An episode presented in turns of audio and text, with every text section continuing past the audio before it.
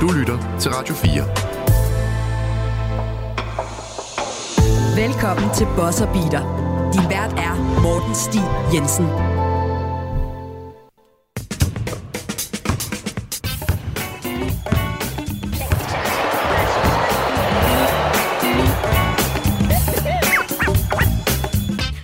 Rigtig hjertelig velkommen til Bosser Beater. Mit navn er Morten Stig Jensen, og i dag der tager vi et, øh, hvad skal man sige, elite-overblik af de store hold. Her bliver det ikke sådan noget med at analysere Washington Wizards pick and roll, fordi det er simpelthen så ligegyldigt, som noget kan være. Vi kigger i dag på nogle af de store hold. Vi skal snakke om Boston Celtics, Milwaukee Bucks, Philadelphia 76ers og Los Angeles Lakers. Alle de klubber, der som regel trækker nogle, øh, nogle overskrifter, fordi nu er vi altså små, så småt 20 kampe øh, igennem sæsonen. De fleste har spillet omkring 18-19, og nu begynder man altså at kunne danse nogle af de her øh, mønstre og noget overblik henover, hvordan spiller de, hvilke nogle mangler har man. Øh, fordi når man, når man gør det efter de første 5-6 kampe, så er det altså lige for lidt data. Nu er vi begyndt at komme så dybt ind, at, at vi har rent faktisk noget substans, vi kan arbejde med.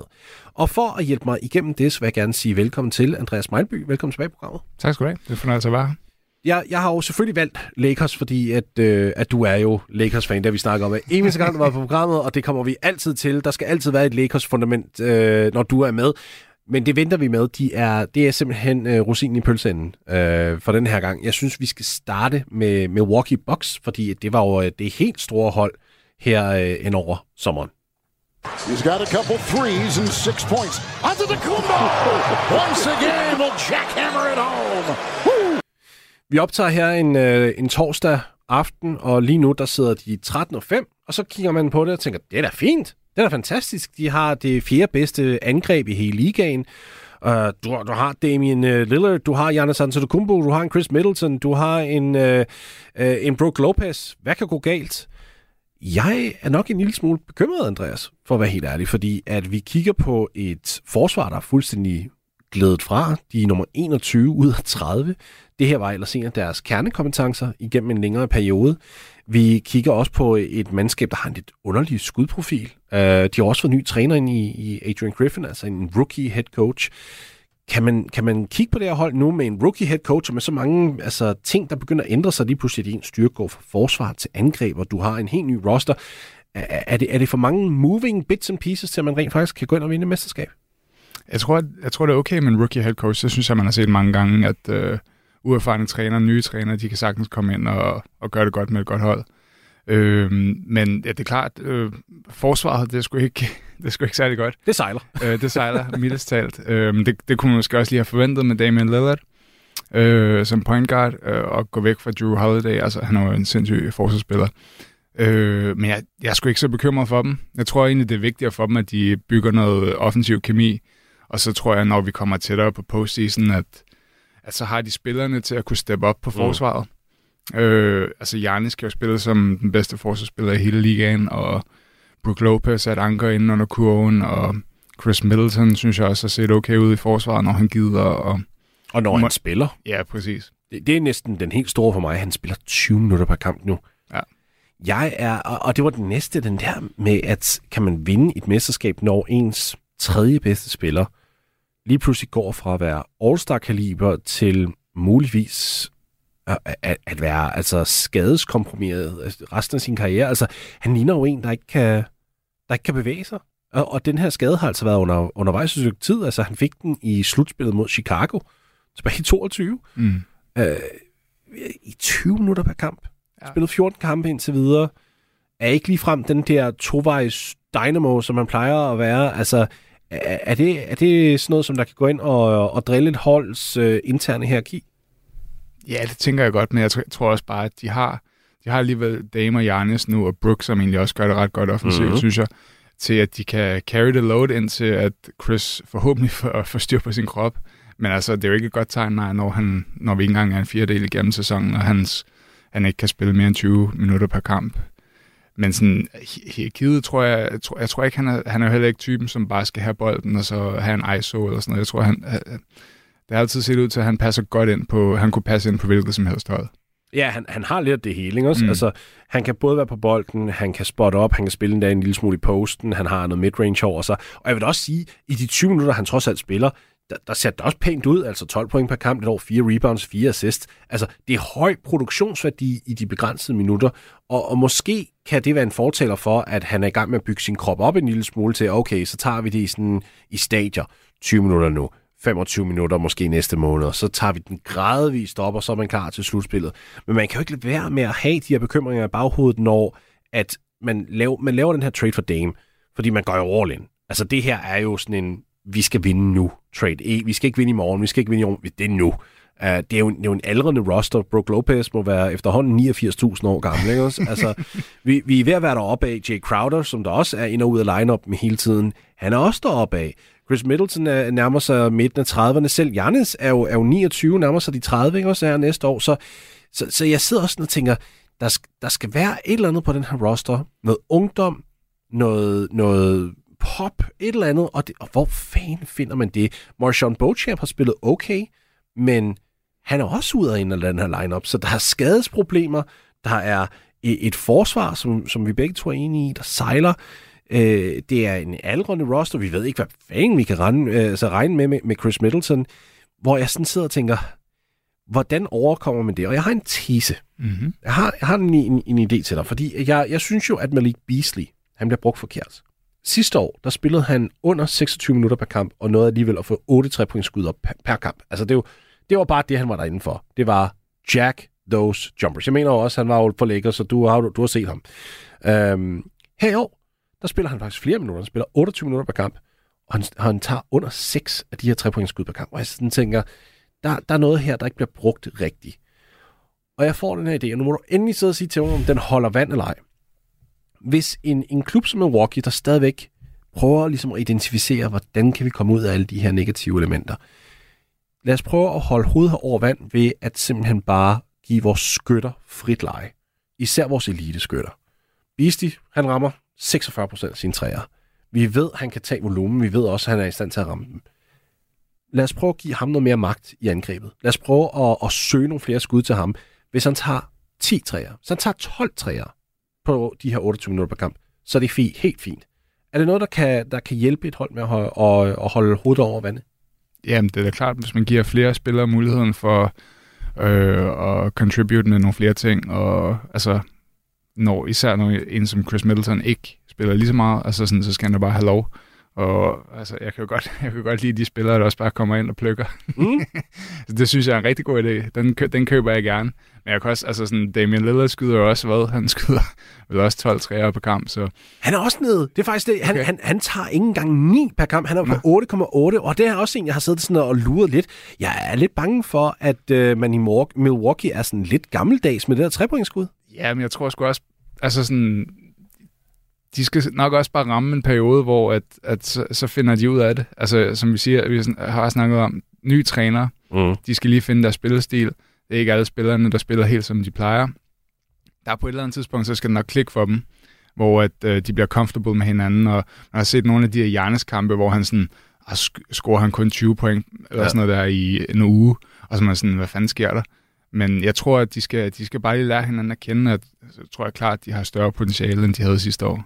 Jeg vil også give Adrian Griffin den her kompliment trods alt, fordi øh, da han startede sæsonen her, så havde han Brook Lopez ude og, og high hedge, hvor man bare sådan tænker, en, en så gammel mand, der er altså så tung og, og ikke specielt agil, hvad fanden laver han helt derude? Og øh, hele rosteren mere eller mindre sagde, det her det virker ikke. Lad os nu gå tilbage til det, der virkede under Coach Bud med vores drop coverage. Der lyttede han. Altså, det må jo også betyde utrolig meget at have en træner, der rent faktisk er omstillingsparat, lytter til sine spillere, tager kritikken til sig og ligesom siger, fair nok, lad os da prøve det. Det vidner om en mand, der har øh, selvtillid. Fordi det værste, man kan, man kan møde, det er jo bare en, en træner, som er så set in his ways, at han bare skal spille det, som han har... Altså, fordi det er det, han hænger hele sin, sin plan op på. Ja. At det, han har, og så, sådan, og så hvis han ikke kan gøre det, så, han, så, så er han sådan ude. Altså sådan, og det, det kan man bare godt gennemskue som spiller at øh, hvis, ja, hvis de er for, ja, øh, hvis det er mejslet i sten, ja, stedig, ja. Øh, Sådan en Tom Thibodeau-type faktisk ja, lidt. Ja. Der er en øh, grund til, at han kun holder sådan cirka 3-4 år hvert sted. Man tuner ud, fordi man kan, gemme, man kan se igennem det. Det, det er forfærdeligt. så når en træner rent faktisk stiller sig op og tager ejerskab af en beslutning og owner den, hvis den beslutning er forkert. Er, er det noget, der kan redde sådan et, et helt hårdt forhold faktisk til sin roster? Ja, ja øhm, altså man skal jo bare gøre det på det rigtige tidspunkt. Øh, man skal selvfølgelig heller ikke bare øh, sige, nu har vi tabt to kampe, nu ændrer vi bare alting. Det har man heller ikke respekt for. Man bliver også nødt til at give, give det lidt tid, og, og lade folk ja, blive komfortable i de roller og, og de systemer, man spiller. Øh, og så, så øh, det, det, har, det skal man også huske, at man ikke bare skal hoppe, hoppe af skibet efter, efter fem kampe. Vi, har, vi to har siddet og snakket i det her program omkring det der med, med både hierarki og roller på et hold. Når der sker en så stor ændring som her i Milwaukee, hvor man får Damian Lillard ind, altså en spiller, der har været nummer et på sit hold, så kommer det jo også til at være en justeringsperiode fra Jannes og ham. Altså, en ting er, at de begge to er enige om, at de skal ligesom join forces og blive den her fantastiske duo. Men Jannes har jo også ligesom sagt, at jeg har aldrig spillet med en spiller som ham, der, der er så dygtig og som tager så mange skud. Jeg skal lige finde ud af, hvad min rolle er. Han skal lige finde ud af, hvad sin rolle er. Øh, hvordan sidder man som en, en rollespiller i det her egentlig, og skal finde ud af den? Fordi det, jeg antager, det må være sådan en, en trickle-down-effekt med, at det er de to store handhunde, der lige skal finde ud af det først. Hvordan skal man agere som rollespiller i mellemtiden, indtil de finder ud af det? Hvad er den bedste måde egentlig at, at finde ud af det på? Jeg tror, man har, man har nok lidt berøringsangst, og det er måske også en grund til, at Malik Beasley skyder lidt mindre, end han plejer, og fordi man, ja, man skal lige se, hvordan er det, at landet ligger lige nu. Øhm, og, så, og så må man bare, øh, hvad hedder det? Øhm, Justere sådan lidt? Ja, altså, ja, så der, fordi man ser også en spiller som Damian Lillard, der kommer ind, som, altså han har jo været All-Star, siden han kom i ligaen nærmest, og ja, som du siger, har været en, altså, en af de bedste spillere. Øh, så er man bare sådan lidt mere, og vi skal også lige huske, at, han, at det er vigtigt, at han har det rigtig godt. Uh-huh. Og så mhm. til side sætter man måske lidt sig selv og gør ikke de ting, som man plejer. Og det er jo noget af det værste, man kan gøre. Fordi så kommer man ud af sin egen rytme, og så, og så, ja, så lægger man for meget fokus på, at ah, det er også Damian Lillard, der skal redde os alle sammen. Det er også, han er jo bare en anden spiller end, end Drew Holiday, som de har været vant, på, ja, vant til sige. på det hold. Øh, det er en af de bekymringer, som ja, jeg synes altid, det har været lidt svært med Bucks som sådan en rigtig title contender. Okay, de har selvfølgelig vundet, men, men jeg synes også, det har været sådan lidt skrøbeligt, fordi der er sådan lidt, lidt meget jump shooting med Drew Holiday og, og Chris Middleton, synes jeg. Øh, og det, det er det selvfølgelig også med Damian Lillard, men på et højere niveau, og han kan alligevel også godt komme til kurven. Skal du til at smide en Charles Barkley i hovedet på mig med, hvad hedder det, jump shots don't win championships? Jeg kunne godt finde på det, ja. Hvad, det kan vi hvordan vil du så forklare Golden State Warriors generelt? Jamen okay, men de er jo også så ekstraordinære. Men det, vi kan, det, ja, det kan vi snakke om lidt tid uh, senere, når vi kommer til Boston Celtics måske. Åh, oh, fair nok, fair nok. Um, jeg sidder også og tænker, at det er, det, det er virkelig mange ting i Milwaukee lige nu altså, der skal findes ud af. Altså, det, jeg tror, det er derfor, jeg begyndte at stille mig sådan lidt skeptisk, fordi jeg var en af dem der, der, der sagde, før sæsonen startede, jeg har Milwaukee som min mesterskabsfavorit. Den, det sagde jeg bredt og vidt. Og, som D1? Yes, sir. Okay. Det var sådan the one. Mm. Det var, de, de ville være i, i højst sandsynligt finalerne mod, øh, mod Denver, og jeg kunne godt lige se, at den her øh, Lillard trade ligesom var det, der fik dem over the hump. Mm. Og også fordi, at jeg bagte med ind, at Denver jo tabte Bruce Brown i free agency. Så tænker jeg, ah, ja, tough. the power of scales der vil lige... Ja, ja, nu skal du høre, nu skal vi til at skifte lidt over til Philadelphia, fordi det, det her, den kommer. Jeg er ikke engang sikker på, at jeg tager Milwaukee lige nu, sådan som det ser ud lige nu, i en playoff-serie mod Philly. Okay. Den... Jeg, jeg er bekymret, Andreas. Okay. Det forstår jeg sgu ikke, egentlig. Også bare med sådan, Janis, der siger, hvad, sagde han ikke til Dame, at uh, it's his team? Jo, jo. sådan, ja, det, Nå, men det, det, det, det handler ikke om de to. Jeg tror faktisk, ja, de to klarer sig fint. Det er mere det der med, den, en, en, en ny træner, du ved ikke, om, om Chris overhovedet når at blive klar. Altså, du ved ikke, hvordan hans helbred ser ud. Philly har også en ny træner. Men det virker jo rigtig godt der, og det er mindst en, en, en træner, der har noget erfaring, og han, well, de kommer af Doc Rivers. Yeah. Det var en forfærdelig træner. Og de har ikke uh, James Harden mere. Og de har heller ikke James Harden mere, som må vi jo bare blankt erkende, og lad os skifte over til at snakke om Philly nu. Forfærdelig spiller. Altså, øh, det, ved du, hvad jeg synes, der er sjovt? Så hver gang jeg har et emne her på radioen om, om James Harden, så er der sådan en, en gruppe på 4-5 mennesker i hvert fald, der altid mm. rækker ud bagefter. Jeg synes, du er hård ved Harden. Jeg har endnu ikke haft en gæst, og jeg, og jeg vedder jo, jeg ikke er ind for inden omkring jeres mening om nogle spillere, men hver gang jeg kommer ind på Harden med mine gæster, så kommer der sådan en rullende øjne, eller der kommer sådan, åh, oh, ham. Det er sjovt, hvordan den... Altså, jeg, jeg synes faktisk, at vi nærmest er ved at tippe skalaen til, at han er begyndt at blive undervurderet igen nu. Fordi nu synes jeg, at kritikken er... der du ryster på. okay. Ej, jeg, jeg, jeg, så, så, når, så ude er jeg slet ikke på om. Men jeg, jeg, jeg, jeg anerkender 100%, at det går bedre i Philly som resultat, at han ikke er der. Og, og, og, og det bliver vi så nødt til at snakke om. Philadelphia lige nu. Ligaens næstbedste angreb.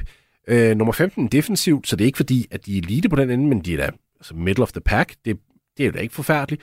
Så for den pakke, de fik fra James Harden, der kan de da gå ud og finde noget andet. De kan gå ud og trade sig til en Zach Levine, de kan måske gå ud og trade sig til en OG Ananobi. Der er nogle muligheder her, så jeg kigger engang på Philly som en, nødvendigvis en færdig roster.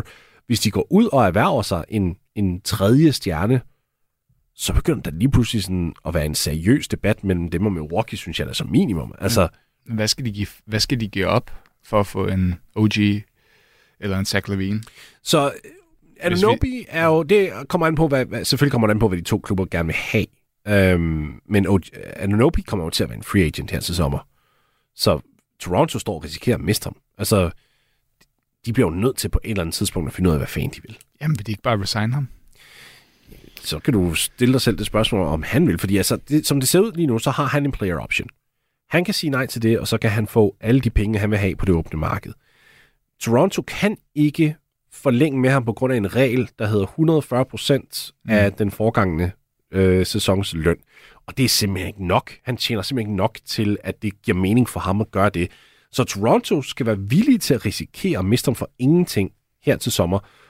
Og hvad skete der her i den her sommer, altså 2023? Der mistede de Fred Van Fleet for ingenting. Mm. Jeg tror ikke, de tør gøre det igen. Så jeg lurer mig, om, om OG Nobi ikke er mulig for Philly at få. Så måske skulle vi starte der, Andreas. Hvis Philly får fat på en OG Anunobi, er det så stadigvæk Milwaukee, du tager helt sikkert over det hold? Ja, det vil jeg sige. Wow, okay, ja. fedt. Jeg, jeg kan godt lide dedikationen. Det er super fedt. Ja, hvorfor? Jamen, jamen jeg er bare ikke så meget til, til Philly. Jeg... Hvad mangler de? De mangler, de mangler jo en, som jeg har haft. De mangler Jimmy Butler.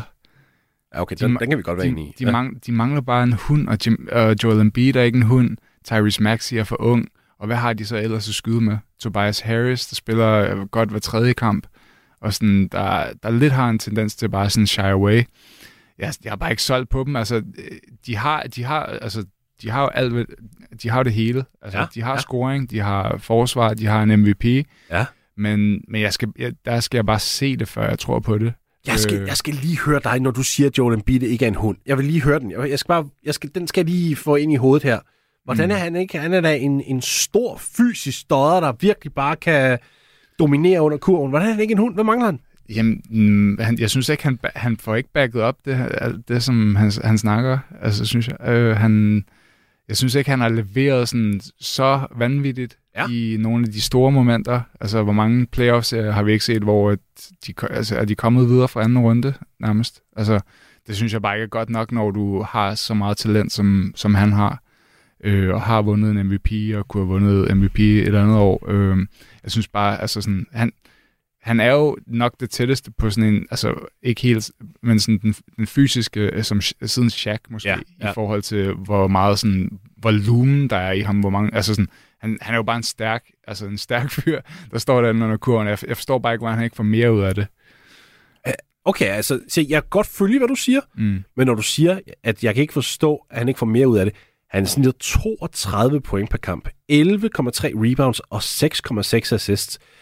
Måske er- er mit spørgsmål her, hvor meget mere skal han ud af det? Er, er, er vi helt deroppe, hvor han skal op og snit 35-12? Jamen, det, det er måske også bare det der med det regular season. Altså sådan, Ja, så, okay. kan, så kan du øh, score 50 mod Charlotte, og så Det er ligegyldigt, jeg. Så kan du spille mod ja, ja, Jokic, og så Ja. score 30. Flot. Øh, men jeg tror bare, jeg mangler at se det på i playoffs. Og, at det, er jo ikke, det er jo ikke det bedste argument lige nu, fordi... Men jeg, altså, Altså, Nå, jeg synes det synes jeg bare, faktisk, det er, for du. Ja. nævner Jimmy Butler. Og det er jo en spiller, som der rent faktisk har bevist det i slutspillet, og beviser det igen og igen og igen og igen, hvor man bare sidder og tænker, okay, playoff Jimmy også. Altså, Joel, han, han, bruger, han bruger også bare for, tid, for meget tid på at brokke sig og bekymre sig om alle mulige andre ting i kampen. Der er, ja, som Jimmy Butler, som vi snakker om, han, Mm. altså, man kan bare se i hans øjne, nu er han bare locked in til den her kamp. Ja. Og det, jeg synes bare ikke, man har set det på, på samme måde med, med Joel, så er der for mange fakta, og uh, nu scorede jeg en træer og alt muligt. Det, øh, Og det er der, du tænker i Milwaukee, der er man lidt mere tempereret måske. Mm. Der, er man lidt, der, der, kommer, der har man ikke de store emotionelle udsving. mm. Ja, de har været igennem det før. Altså, Ja. ja. Dame, har- okay, Dame har heller ikke haft så meget succes, men man har set ham mod OKC. Og, Altså, der er ikke særlig meget hjælp. Nej, præcis. Så altså, ham, ham stoler jeg mere på, og han er også øh, i, en alder nu, hvor han, altså, den, nu er det tid, og Giannis har været der før, Brooke har været der før, altså, jeg, dem er jeg ikke så bekymret for. Jeg synes, det er fedt, at, at du holder fast i den, fordi øh, jeg kan jo ikke lade være med at være, jeg er jo den der type der, når jeg får ny data, så begynder jeg altid at rekalibrere op i hjernen. Ikke? Så jeg, er, jeg er lidt en robot, og følelserne sætter jeg lidt udenfor. Øh, så er rart at høre, at der måske stadig skulle være noget håb tilbage i boks, for det var jo trods også øh, alt dem, jeg, jeg valgte indledningsvis. Jeg tror for mig, der handler det også bare om, hvis man ser for mange forskellige problemer opstå, eller for mange forskellige, måske ikke problemer, jeg tror ikke, det er et problem, at, at man har en rookie head coach, som du også kom ind på tidligere, men det er med, du skal, du skal tage højde for det. Du skal tage højde for Chris Middleton. Du skal tage højde for, at du lige pludselig har skiftet din balance til offensiv for defensiv. Altså, du, du skal tage højde for, at dine bænkspillere hele tiden er ind og ud af line på grund af skader, hvor man bare tænker, uh, ja. Altså, det, det føles nærmest som om, at listen den begynder at blive så lang, at man tænker, nu, skal ting, nu, nu, er der, nu er der mange flere ting, der skal begynde at gå rigtigt, end der, er, end der er ting, der skal begynde at gå forkert, før vi overhovedet kan komme i nærheden af det, der ligner et mesterskab. Hvor Philly, jeg, jeg ved ikke, om det er bare mig måske, men siden de fik Nick Nurse ind, og siden de også traded Harden, det er som om, de spiller med en, en frihed nu, vi ikke, har, vi ikke så på noget tidspunkt under Doc Rivers. Jeg tror, jeg vil være mere tilbøjelig nu til at sige, Embiid godt kunne få en god playoff-serie, fordi han spiller med en eller anden form for frihed under ansvar nu. Han har ikke en træner, der, der kaster ham under bussen og til, til pressen efterfølgende også. Øhm, men det er da godt at vide, at, øh, at, at, at, jeg, at jeg godt kan, at jeg, ikke, jeg ikke skal forlade boksskuden Jeg synes jeg ikke, helt du skal. nu. Jeg synes jeg ikke, du skal. Okay. Hvad hedder det? Nu nævnte du Tobias Harris, og så slandrede du ham en lille smule. Du sagde, en god kamp hver tredje. Han, han virker da også til at være meget bedre i år, synes jeg. Sådan lidt mere stabil, og altså...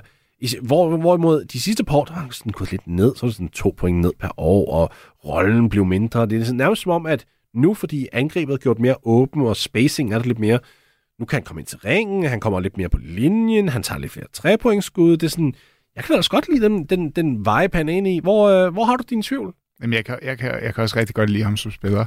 Jeg tror også bare, at han er blevet marginaliseret på grund af altså, at have spillet med Jimmy og spillet med, med James Harden. Øh, så det var bare rart at se, at, han, at ja, man, kan jo, man kan jo godt se, når man ser dem spille, at, at spillet flyder mere, og, Mm. og ja, han får lov. Altså, han bliver nok også, altså, der bliver nok også lige kaldt et par plays per quarter til ham øh, mere, end der er blevet gjort før.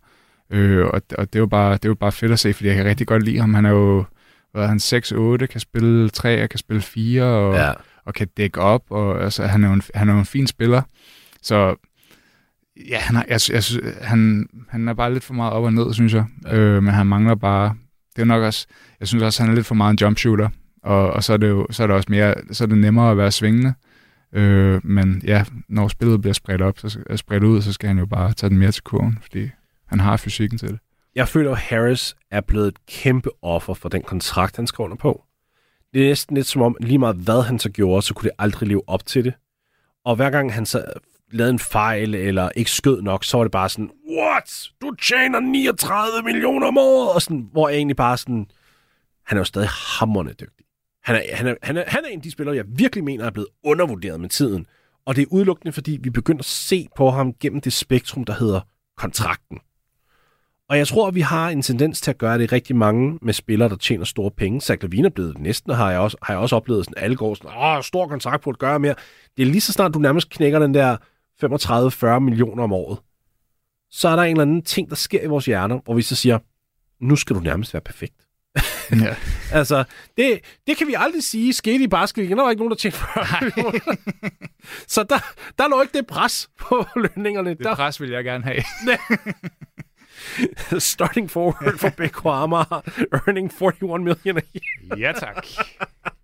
I'm back. Det tror jeg ikke engang, de får ind på 100 år. Det, Desværre. men ej, jeg synes, det er, jeg synes i hvert fald, at, det, at Philly er interessante, men, men jeg, jeg synes også, det er interessant, at du faktisk stiller dig lidt imod dem, fordi jeg kan godt følge det, du siger med, you gotta prove it. Jeg får lidt dårlig samvittighed nu, fordi jeg, Ja. ja. altså, fordi jeg kan jo faktisk rigtig godt lide Tobias Harris. Det er bare, jeg vil gerne lige se ham lige... lige Men det må du lidt, også godt. Lidt Mamba mentality. Lidt, lidt mere Jimmy Butler i ham. Så tror jeg, at vi havde været... Øh, Lidt mere mamba mentality. Skal, jamen, altså, kan, man, kan man bære så mange mamba? Altså, du har, Det kan man jo heller ikke. han snitter næsten fire point mere per kamp ja. i år, end han gjorde sidste år. Du har stadig Embiid, der snitter 32. Tyrese Maxey snitter 27 i år. Ham, jeg, nu siger du, at han var for ung. Han er allerede nu enormt dygtig. Og, og altså, kan vi, kan vi ikke godt argumentere for, at han allerede er en vinder nu? Altså, sådan, han ligner da en, der er klar til at kunne vinde nu. Kontribuere til et vindende hold. Han spiller ikke tabende basketball. Det, altså, hvis du kigger på det, det er lave turnovers. Det er smart skudvalg. Han er røvaktiv defensivt. Altså, han jagter folk rundt. Og det gør han samtidig med, at han har den her byrde med at score altså i de høje 20'ere. Hvad, hvad, hvad kigger vi på? Hvad, hvad savner du ham med? Det, jamen, jeg savner jo ikke rigtig noget. Han er også en skøn spiller. Øh, Du tænker bare lidt mere modenhed, måske? Ja, det er ja. det. det, er det. Altså, jeg, jeg, jeg, skal bare se, jeg skal bare se det i en playoff-serie. Okay. Øh, jeg tror egentlig, jeg tror egentlig, altså jeg tror på dem, altså deres potentiale, altså jeg tror, det vil ikke overraske mig at se dem i en finale. Ja. Øh, altså fordi, som jeg har snakket om, de har en, en masse pieces, øh, men jeg, jeg skal bare se det, altså de skal bare øh, præstere, når det gælder, og ja. Du lytter til Buzzer Beater på Radio 4. Tatum again weaving his way to the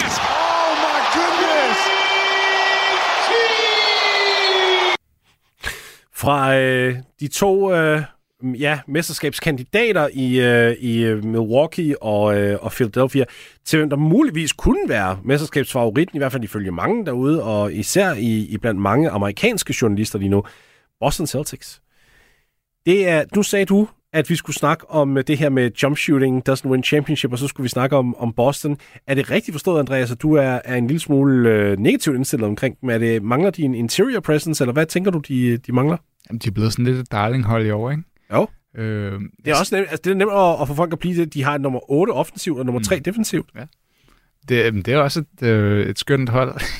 jeg kan godt lide rigtig mange af deres spillere, men... men øh, Og jeg kan godt lide, når du siger men. Ja. Ja, men det, det er jo bare... Altså sådan, Tatum, fantastisk. Jeg tror på ham som en number one guy på Ja. et, et championship-hold. Ja. Øh, men hvem fanden er det, der er nummer to?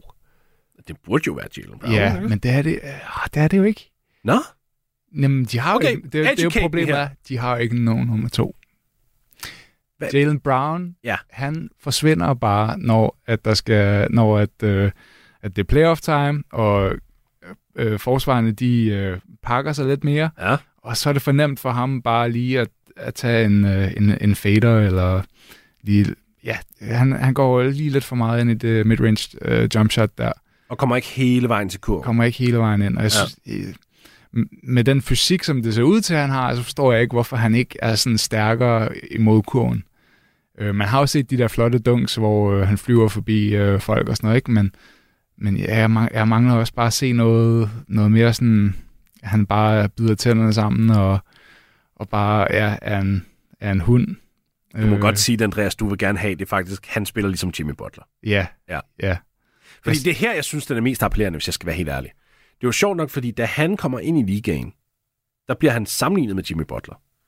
Og, og jeg kan godt se ideen i det sådan game-wise. Men mental indstilling, der er det to vidt forskellige mennesker. Jeg er ikke nødvendigvis uenig i din, øh, i din tese her om, at, altså, at, at Jalen Brown ikke nødvendigvis er en klokkeklar toer. Men så begynder jeg også at stille spørgsmål med pokker. Altså, du må faktisk også det spørgsmål, du stiller med pokker, så er det så Porzingis?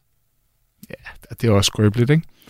Drew Holiday, Ja, ikke Han- offensivt i hvert fald. Nej, præcis. Han har jo gjort det for Bucks, ikke? Men Derek White, mm, nej. Han har også taget en del steps i år, synes jeg. Han er virkelig dygtig. Ja. Ja. Virkelig dygtig. Altså, Han han er er nok jo- en af de bedste tovejs øh, guards i hele ligaen. Han er jo bare en mini Drew Holiday, egentlig. Føler jeg. Ja. Ja. Øhm, Men de mange... Jeg, jeg ved ikke, skal man, skal, man, skal man snart til at flippe ham, Jalen Brown, for at det virkelig kan blive til Men noget? det er jo det, der har været snak om i lang tid. Jeg, jeg, jeg har ikke været på den, og jeg er, jeg er der stadigvæk ikke helt, fordi jeg tror ikke, du finder det, du gerne vil have for ham.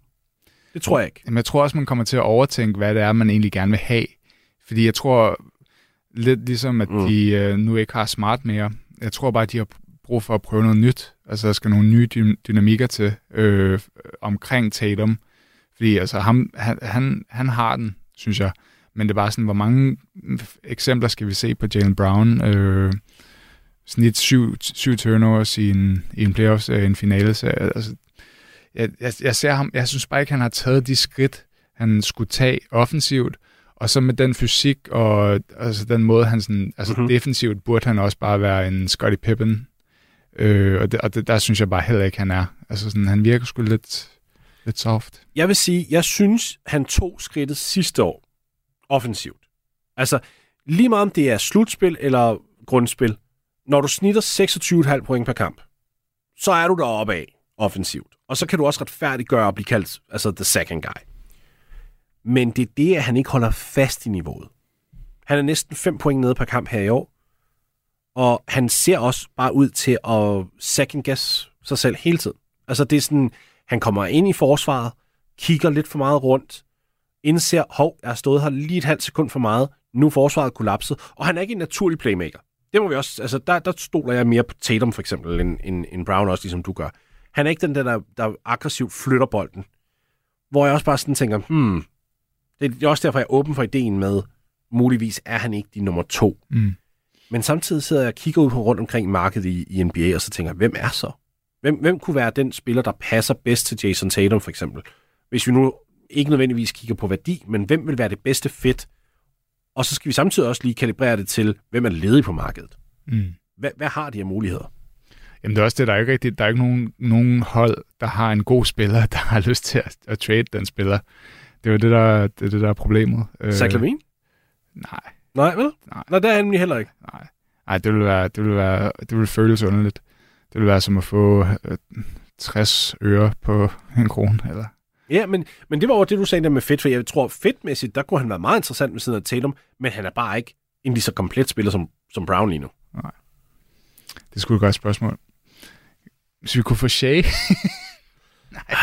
Shit, nu, nu ja, dagdrømmer vi. det, det gør du, fordi ved du hvad? Hvis, hvis Shea kom til Celtics, ikke også? Mm. så er det Jason Tatum, der vil være toren. Ja, det er rigtigt. Det er rigtigt. Jeg ved godt, der er, no, der, der er Celtics-fans derude, der kommer der allerede nu. Sidder, de, de hører det i øregangene, og så sidder de, så er de i gang med at sende mig en tweet lige nu. Hvor våger du? Sorry. Hvor våger du?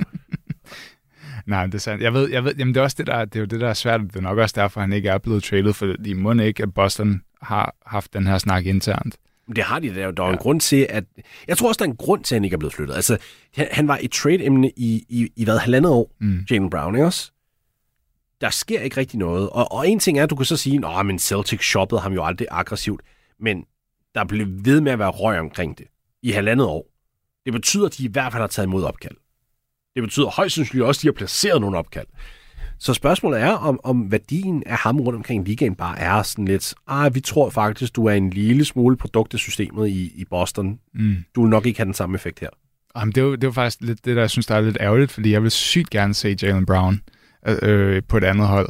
Ja. Øhm, men, det, jeg vil ikke se ham på Orlando nu, men jeg vil gerne, altså sådan lidt ligesom da T-Mac øh, kom til Orlando, så var der bare fireworks.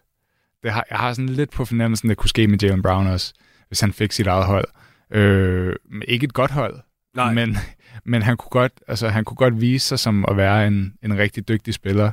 Eller T-Mac, som også kunne komme op og snit, øh, snit de der 30 point måske. Ja, ja. Øh, men ja, jeg ved sgu heller ikke. Jeg ved, jeg, Men det er jo et stort spring, Andreas, når ja. du selv siger, at du ikke engang mener, at han er en toer i Boston, og så tænker du, at han kan være nummer et. Og fair nok, på et dårligt Ja, ja, ja. hold, det er jo så også anderledes. Mm. Men hvis du for eksempel sendte ham til Charlotte, mm, hvor at du ved ikke, om LaMelo Ball spiller eller ej, der, han er jo går ned nærmest hele tiden. mm. Der tænker du, så kunne han få frit leje, og der kunne Ja, han... det tror jeg. Ja. ja. Jeg synes i hvert fald, det er interessant, fordi når man kigger på Boston lige nu, de er darling, så er du fuldstændig ret i, men det er også fuldstændig fair at påpege, at de er ikke kommet over the hump. De har ikke vundet det mesterskab, som de ligesom har været i spil for i, hmm, hvad føles efterhånden, som fem år, ikke også? Mm. Altså, så man sidder her med det her spørgsmål. Hvad, hvad skal der til? Jeg kan godt lide på erhvervelsen. Jeg ved godt, at der er nogen derude, der stadigvæk er sådan lidt skeptiske, fordi han er ikke den der traditionelle big man. Han er en spacer. Han er ikke en, der går ud og griber 11-12 rebounds per kamp. Han er ikke en, som der står og er en elite switchable forsvarsspiller eller noget som helst. Men han kan ramme træer, han kan blokere skud, han kan fylde painten, du kan bruge ham som lob target, du kan endda bruge ham i short rolls. Jeg synes, han er begyndt at blive en af de der mere undervurderede spillere nu i NBA. Øh, også fordi, at, altså, da han var skadet, og han havde de her skadesproblemer, så var det som om alle ligesom sagde, nej, nej, han er ikke den samme spiller. Og fordi det ikke virkede med Luka, så var det også bare sådan lidt som om, nej, så er du per automatik en dårlig spiller. Mm. Ej, han skulle bare lige finde den rigtige situation. Mm. Jeg synes også, det spiller okay med ham. Hvad, hvad tænker du, kan man, kan man skalere hans rolle op måske i slutspillet? Ja, det tror jeg godt, man kan. Ham kan, ham kan jeg rigtig godt lide. Øh, det eneste er jo bare hans skadesproblemer, ikke? Altså, ja, han er altid men hvis vi, lidt, hvis vi suspenderer det. Ja, ja, så synes jeg helt klart at godt, man kunne det. Øh, Til en grad, hvor han er en tor? Hvad er vi taler? Nej, det tror jeg ikke. Okay. Der, der tror jeg stadigvæk, han er, han er nok mere en træer. Fordi jeg synes også, man så med Luca, hvis man prøver... Altså, hvis han skal have hans ISO-touches, Ja. eller hvor her skal han score, Ja. så, så synes jeg, det ser lidt shaky ud. Der tror jeg, han vil passe bedre som en træer. Altså, tredje option. Ja, jeg forstår øh, det. På, på, på et hold. Øh, det, vi, det, vi det, kaster også bare tal ud her. Ja, Ja, ja. Vi skal nok, jeg håber, folk kan følge med. det, ja. ko- det, det kommer mere ud af ja, pick and rolls og spot-up træer og, Ja. og øh, de der short rolls. Og jeg, jeg, jeg synes ikke, han er sådan en option, som man bare smider den ned til, og så, så scorer han. Men, men er det også et, er, er det, er det et kriterie, at man, at man skal have sådan en, en som, altså sådan, er man to op, hvis man kan, altså nummer to på et hold, hvis man kan, altså skal man så kunne ISO helt vildt? Det kan man måske godt snakke om. Nok en lille smule i nutidens liga, Mm. ikke også? Mm. Altså, du skal i hvert fald kunne være i stand til at danse lidt, Mm. øhm, som man kalder det. Ja, Altså, det, og- ja hvis, hvis vi skal gå ud fra det, så, så, så, så synes jeg ikke, han er. Øh, Nej. Det tror jeg ikke. Det tror jeg ikke. Han, der skal han sættes for meget op af andre. Og det er jo sjovt, Og det er egentlig også kritikken med Brown, faktisk. Det er det der med, at hans handles har aldrig rigtig været sådan helt solide. Så spørgsmålet er, hvad, hvad, hvis man nu skal prøve at søge en opgradering der. Altså, jeg, jeg vil sige, jeg tror ikke nødvendigvis, det er, det er nødvendigt nu. Jeg er stadigvæk rimelig excited omkring de her Celtics, det må jeg sgu indrømme. Men, men hvis man skulle gå ind og finde et bedre fit til Tatum og en, så, så, så det vi har identificeret indtil videre, det er, det skal være en, der måske er lidt mindre, øh, eller lidt mere frygtløs faktisk, lidt mere frygtløs mm. for Mm. at komme til ringen. Mm. Så en, der ikke bare sådan settler for de her midrange øh, pull-ups, for eksempel. Og så skal vi finde en, som der har altså ball handling capabilities. Men er vi ikke ude, at vi skal have en, en point guard til ham? Til Tatum? Jo, og den, Fordi og, den, og den spiller, jeg lige har beskrevet, det er jo ironisk nok en spiller, der har været for dem. Det er Kyrie Irving. ja, jeg skulle sige det.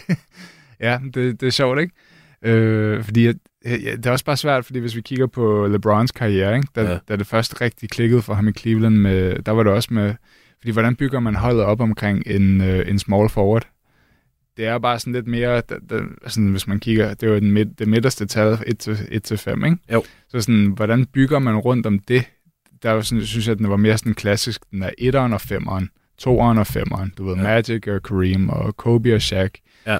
Øh, der, det, der skal man bare lige finde ud af, hvordan fanden man passer det ind med en, med en træer. Og der, der tror jeg nok, det, det nemmeste er en etter.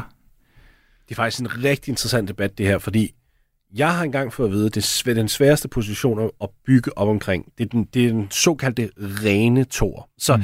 Den rene tor er ikke, du ved, en, der går ud og playmaker. Og den rene tor er en shooting guard, der scorer. Nu bringer jeg hans navn op igen, bare fordi jeg synes, han er det perfekte eksempel. En Zach. Mm. Du kan ikke bygge op omkring en spiller, som der ikke har den her all-aroundness. Så det vil så sige, at de fleste kan sige, at hvis du har en all-around-spiller, så er det faktisk ligegyldigt, hvilken position du spiller. Altså Jokic, Giannis, øh, Luka for eksempel. Altså, der er det fløjtende ligegyldigt, hvilken position der er på banen, fordi så kan du nemt nok øh, sætte spillere ind omkring ham, fordi så kan han ligesom warpe sine egne talenter ind til, hvad der nu er nødvendigt. Mm. Og har jeg fået en score ved siden af mig, jamen, så kan jeg bare opskalere min, min playmaking og nedskalere min egen scoring. Nå, okay, nu har jeg fået en center, der måske ikke rebounder særlig godt. Nå, men jeg snitter jo 10 per kamp, så det jeg kan bare lige op mig selv lidt der. Men hvis du har en ren tor, der scorer de her 25-26 point per kamp, men sidder på fire rebounds, fire assists og sådan noget, du kan nærmest ikke komme nogen steder. Så det er jo sjovt, at det her med en træer, som Tatum, lad os nu prøve at kigge på ham. Høj antal point, kan godt håndtere bolden, rebounder på et højt niveau, er ikke en naturlig playmaker. Ikke ligesom LeBron for eksempel. Har ikke det der, altså, han kan godt rykke bolden, han er en bedre playmaker end Jalen Brown, men han er ikke altså en basketball savant, når det kommer til playmaking. Betyder det, der måske er et loft for, hvor højt Celtics skal komme på grund af den ærketype, han er? Det tror jeg, det tror jeg ikke. Det tror jeg ikke. Øh, Så du kan stadig vinde mesterskab med ham? ja, det, det, det tror nummer jeg. et? Det tror jeg. Okay. Det tror jeg. Så skal du bare surround ham med noget mere playmaking. Ikke? Så, det, så altså, det er også derfor, jeg tror, at altså, i bund og grund tror jeg meget på dem, fordi at de har så meget secondary uh, playmaking i en Derek White og en, en Drew Holiday. Ja. Øh, så det, det, er jeg ikke, det er jeg ikke så bekymret for, øh, egentlig. Af de hold, vi har snakket om her i, øh, i Eastern Conference, altså Philly, Boston, Milwaukee, så det, kan jeg høre på dig, det er Milwaukee, du stadigvæk holder, holder mest fast i. Ja, en pistol til panden. Box. Ja, box. Og hvem, hvem vil du så rangere efterfølgende? Boston 2. Philly Og, og Philly, er, er, det en, er, er, og er Philly en, altså en, en fjern træer, eller er det en tæt træer? Jamen, det er en fjern træer til de, til de viser mig nu. Øh, Okay. ja, det, det, Jeg kan godt lide, du hård, Andreas. Jeg, kan godt, jeg, jeg, jeg har sådan en tanke om, at når en eller anden dag, hvis du bliver træner, så bliver det bare no nonsense. Jeg kan lide det. Jeg kan lide det. Du lytter til Bosser Beater på Radio 4. Russell off to a great start. Barrett gets inside, swatted out of bounds by Davis. And we've got our first timeout. Los Angeles Lakers, det er jo dit hold. mit hold. Det er, det er i hvert fald dit hold. Jeg kommer til at læse dig nogle statistikker nu, fordi at her er jeg begyndt at blive bekymret. Lakers er det hold i ligaen, der fejler mindst. Det betyder, at de sender øh, modstandere på linjen mindst. Modstandere, de tager faktisk kun 18 straffekast imod dem per kamp. Det er et rigtig godt nummer. Det er et godt tal. Det er godt defensivt arbejde af Lakers at spille forsvar uden nødvendigvis at fejle. Skide godt. Alligevel bliver de udskåret hver eneste kamp. De tager næsten 10 skud mindre end deres modstandere. Hver evig eneste kamp.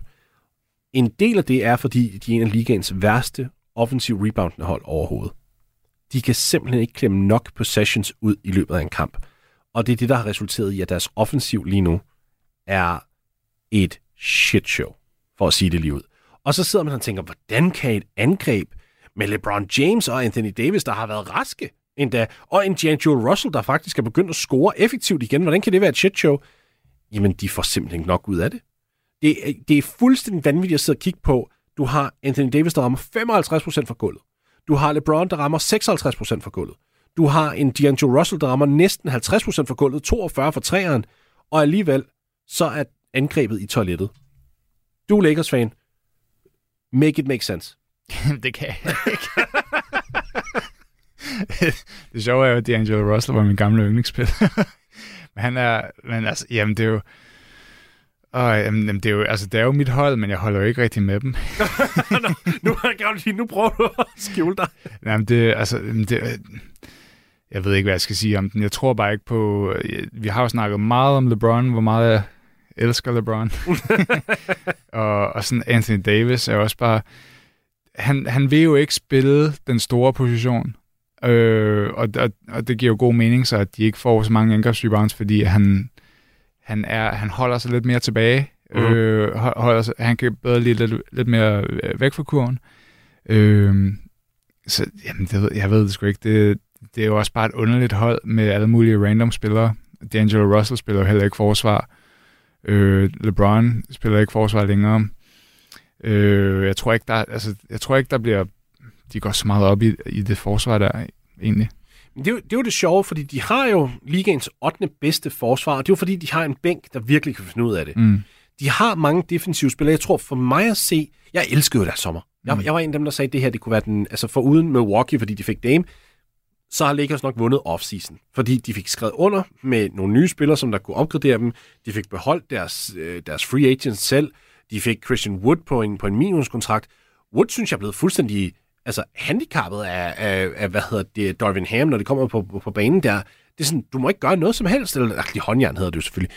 Han, han må ikke gøre noget som helst offensivt. Det er nærmest som om, nej, nej, du skal, du skal spille forsvar, du skal rebounde. Og til Christian Woods credit, han har accepteret de termer. Men hvad jeg ikke forstår, det er, hvorfor bringe ham ind i folden, hvis du ikke læner dig ind i hans styrker? Det her er en mand, som der meget nemt på de her 20 minutter, han spiller per kamp, godt kunne snit 12 point og 7 rebounds. Ingen problemer. Men han bliver skaleret tilbage, og i stedet for, man ser også i, i startopstillingen, der tog man Austin Reeves ud, og, og smed øh, Cam Reddish ind i stedet for. Man har allerede en Torian Prince, som der ikke nødvendigvis er en, en høj, high-level scorer, altså vi snakker under 9 point per kamp på 30 minutter. Der må være et eller andet, der snart skal, skal ændres i La La Land. Jamen, jeg tror, der er ikke noget, der bliver ændret, før LeBron er væk. Øhm, jeg ved det sgu ikke. Jeg synes ikke, de havde altså, så godt et off-season. Øhm, altså, jeg, jeg ved ikke. Jeg, jeg, jeg synes, det er en svær, det er en svær sag med Lakers. Mm-hmm. Øh, hvad kunne du ikke lide? Hvad, hvilke nogle kontrakter var du ikke glad for? Eller hvad, jamen, hvilke nogle spillere var du ikke glad for? Christian Wood. Altså, han, jamen, ham kan, han er også bare sådan en øh, minusspiller, øh, som kun spiller, altså sådan ren, altså sådan, det er jo ikke særlig effektivt, det han gør, og altså alt det, han skal gøre, det, han er jo sådan en ISO-spiller, som bare ikke er sådan særlig god, øh, synes jeg. Altså sådan... Jeg altså, ved, centerne er uenige, er uenige med dig jo. Ja, ja, eye-test. det er også den, Chris Nielsen altid går til, når han og jeg er oppe og skændes om ham. Jamen, øhm, jeg synes bare, han, det ved jeg ikke, han er lidt i samme kategori som Harden for mig. Nå, men altså defensivt er jeg helt enig mm. med, uh, med dig i, at, at Wood er ikke den spiller, han skal være altså på den ende af banen. Taget betragtning af, hvor høj han er og hvor gil han er, han burde være en meget bedre defensiv spiller. Offensivt dog, der har jeg ingen kvaler med ham. Altså, der igen, du, han, du, kan, du kan få ham til at rulle, du kan få ham til at poppe, du kan da spille en lille smule isolationsbold, som du selv kom ind på med mm. ham. Men det, jeg nok ikke forstår, det er, hvis man er Lakers, og man ved, man har brug for det her offensive skub, hvorfor bruger man det så ikke? Hvorfor, hvorfor går du, bliver du ved med at sige, om du siger så til Wood, du skal være en defensiv spiller. Nå, okay, men så er en defensiv spiller. Vi smider Cam Reddish ind i startopstillingen, der engang scorer 7 point per kamp, og han spiller næsten en halvleg per kamp. Okay, men ingen point, men jeg, jeg dækker op. Torian Prince, som jeg var inde på før, forsvar ja, offense nej. Altså, det er som om, at klubben nærmest har glemt, at missionen, det er stadig at udscore de modstandere. Altså, jeg, jeg, jeg, jeg kan ikke lade mig at tænke, de fejler LeBron lige nu. Den her mand er røvgammel. Han er ved at nærme sig karrierens efterår. Jeg ved godt, hvad han gør lige nu, det er altså fuldstændig vanvittigt. Mm. Det bliver vi også selv det bliver vi nødt til at anerkende. Jeg ved godt, ja. du ikke er, er kæmpe LeBron-fan. Men ja, 25... jeg anerkender det. Godt, super. Ja, han anerkender det. det er godt, det er jeg glad for, fordi at 25 point per kamp for en, for en spiller i den her alder i 21. sæson, altså det, det er uhørt, det har jeg aldrig set før. Jeg kan ikke forstå, hvorfor de nærmest sætter ham i en situation, hvor han skal være mere og mere aktiv det, øh, offensivt, når der er alternativer, du kan læne dig ind i.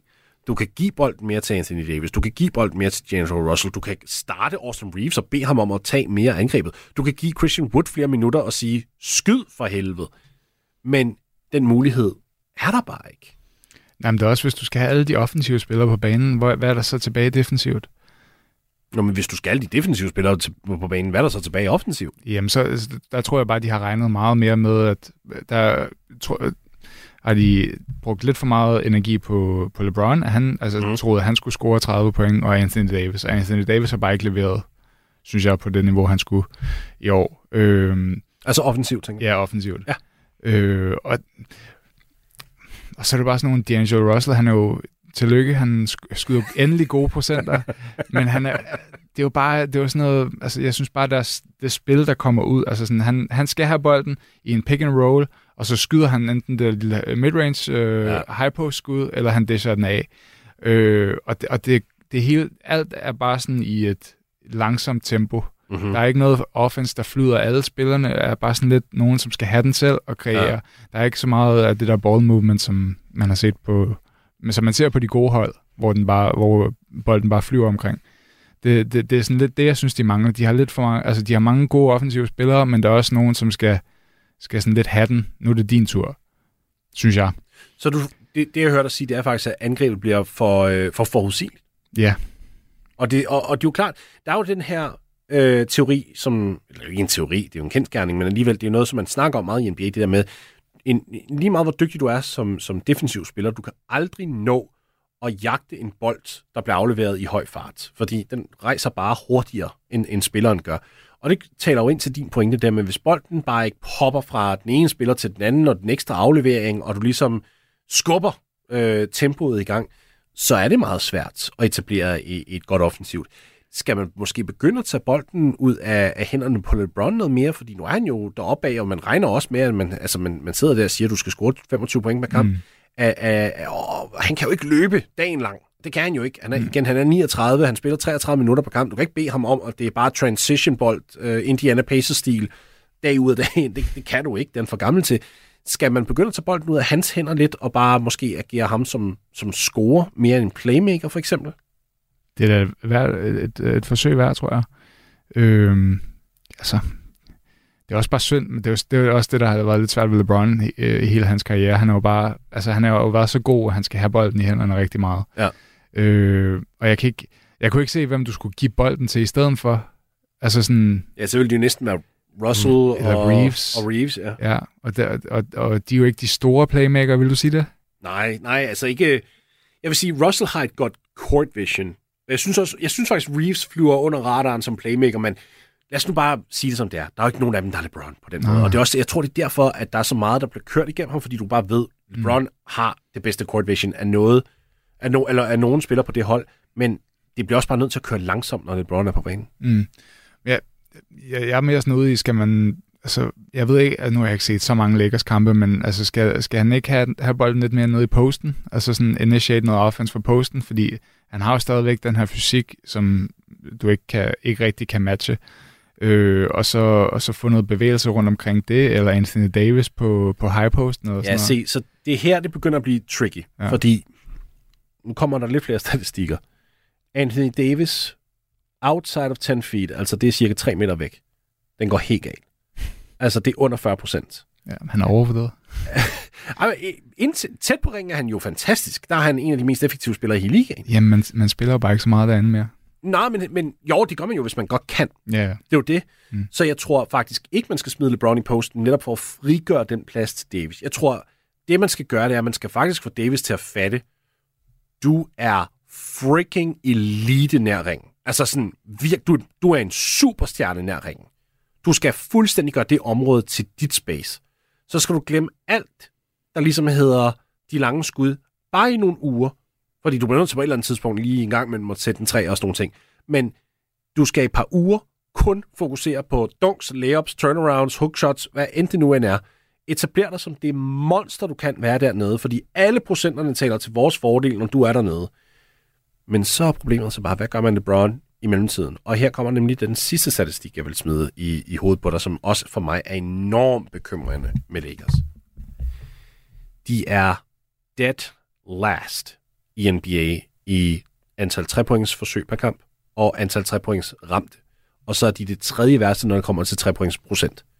De er kort og godt ligaens værste spacinghold. Altså, der er ingen spacing omkring dem. Så hvis du lige pludselig smider LeBron og AD ned i posten, og du ved, der ikke er nok spacing rundt om dig til at kunne bære det, fy foran, så kan du bare kollapse any time of the day. Hvordan overkommer man det? Nu er du jo... Øh, ja, jeg ved ikke, om jeg overhovedet må sige på radioen, du er tidligere spiller. Er du gået officielt på pension, eller hvad, hvor er vi henne? det er jo faktisk ikke. Ja, er du Men, ikke? øh, Okay. Hvor er vi henne af? Men udsigterne ser ikke gode ud, for jeg kommer tilbage på den basketball. Fair nok. Men hvordan overkommer man et, et øh, lad os sige det direkte, shitty spacing? Kan man det? Nu til dags i 2023? Nej, det kan man da ikke. Nej, men det kan man jo ikke. Jeg ved ikke, Lakers, de er, det er bare... Jeg kan se frustrationen bare drøber ud af dig lige nu. Jamen, jamen, det er jo fordi, de er så, der er så mange... Altså, det, en- det eneste måde, de løser det her på, det er, at Anthony Davis skal fatte, at det er hans hold. Det var LeBron, der skulle have, han har sagt det mange gange, men sådan, Mm-hmm. det er Davis' hold. Og så skal LeBron passe ind omkring det. Men han skal have den her mentalitet i, at det, altså, det er ham, der er i hans prime nu. Det er ikke LeBron. Ja. Han kan ikke bare blive ved med at hænge på hans, hans coattail. Men, men igen, det der med, at de skyder mindst træer, det er også, der er jo ikke, øh, altså det, det betyder også bare, at der ikke er så meget bevægelse i det, det angreb ja. der, fordi der er ikke nogen, der kommer til at stå fri, fordi alle står og bare og, og står Det er på det faktisk samme en sted. rigtig god pointe. Ja. Fordi det er den måde, trepointsskud bliver genereret på. Det er jo netop bevægelse. Mm. Rigtig god pointe, ja. Ja. Så, men, men med de spillere, de har, så synes jeg bare, det, det virker sådan lidt, øh, det er en lang vej op the hill. Men er der en spiller på rosteren lige nu, som, hvor du tænker, jeg vil faktisk gerne give ham med flere minutter? Eller er der måske, nu er med et minut tilbage her i programmet, er, er der en spiller derude, måske på trademarkedet, som du synes, der kunne være interessant? Altså nu hører vi jo alle rygterne, Zach Lavine, Lakers, og måske også sjovt nok DeMar DeRozan, Lakers, og endda den sidste Chicago Bull, Alex Caruso, tilbage til Lakers. Altså nu får Ky- Kyrie tilbage til LeBron. Uh, okay. Så, øh, så bryd, bryd Dallas op, selvom det faktisk virker lige nu. ja, vi, vi, vi, vi fokuserer på, på Lakers rundt. Så, så Kyrie, ja. så, øh, det vil fikse det hele. Eller vil du fikse noget af det? Det vil fikse noget af det. Det var bosseren, og vi kom igennem tre af de store øh, Eastern Conference hold, og vi fik snakket om Los Angeles Lakers, såvel som at øh, Kyrie Irving øh, faktisk skulle have fundet sin vej dertil i løbet af sommeren, hvilket der var rygter om, og nu du, øh, kan jeg mærke på dig, Andreas, en, en ked af det fan over. Det er ikke sket, men øh, der er jo tid endnu. Lad os håbe. Tusind tak for øh, deltagelsen, Andreas. Du er altid velkommen. Og til jer derude, rigtig god weekend. Og indtil vi snakkes igen, så pas rigtig godt på jer selv. Mirko, tror du, jeg på de næste 55 minutter kan blive omvendt til at blive sådan en, en rigtig Swifty, ligesom dig? Jeg tror ikke, vi har brug for 55 minutter. Only in America er Danmarks eneste program dedikeret udelukkende til amerikansk kultur. Er det nu, at vi sætter Crime River på? Ja, det tror jeg ikke, vi skal gøre, fordi... Er Øh, den sang blevet cancelled, eller hvad? Hver uge opdaterer Frederik Dirk Skotlib og Mirko Reimer Elster, der på det vigtigste, vildeste og mest vanvittige fra Guds eget land. det tror jeg, det, det tror det kommer til at ske. altså, jeg tror, at Justin Timberlake er blevet toxic. Lyt til Only in America i Radio 4's app, eller der, hvor du lytter til podcast. Radio 4. Ikke så forudsigelig.